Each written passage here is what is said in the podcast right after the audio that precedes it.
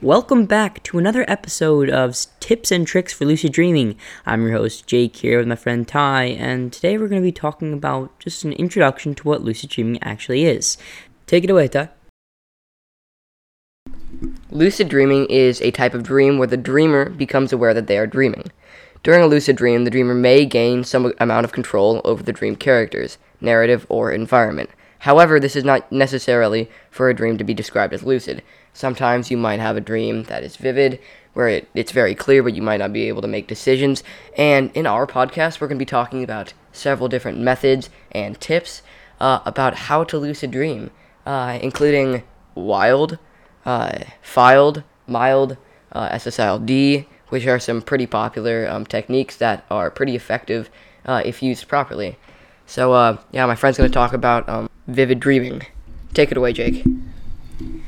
Yeah, so um, when everybody first starts out, whenever you become conscious, um, people think it's a lucid dream. It's not.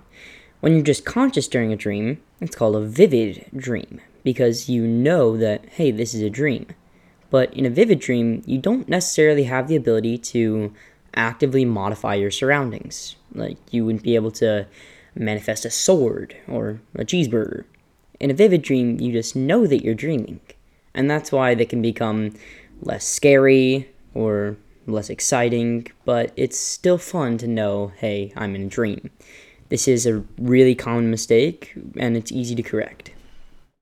That's all for today. We just wanted you to uh, get a little taste into what lucid dreaming actually was. Uh, thank you for listening, and I hope to catch you in the next one.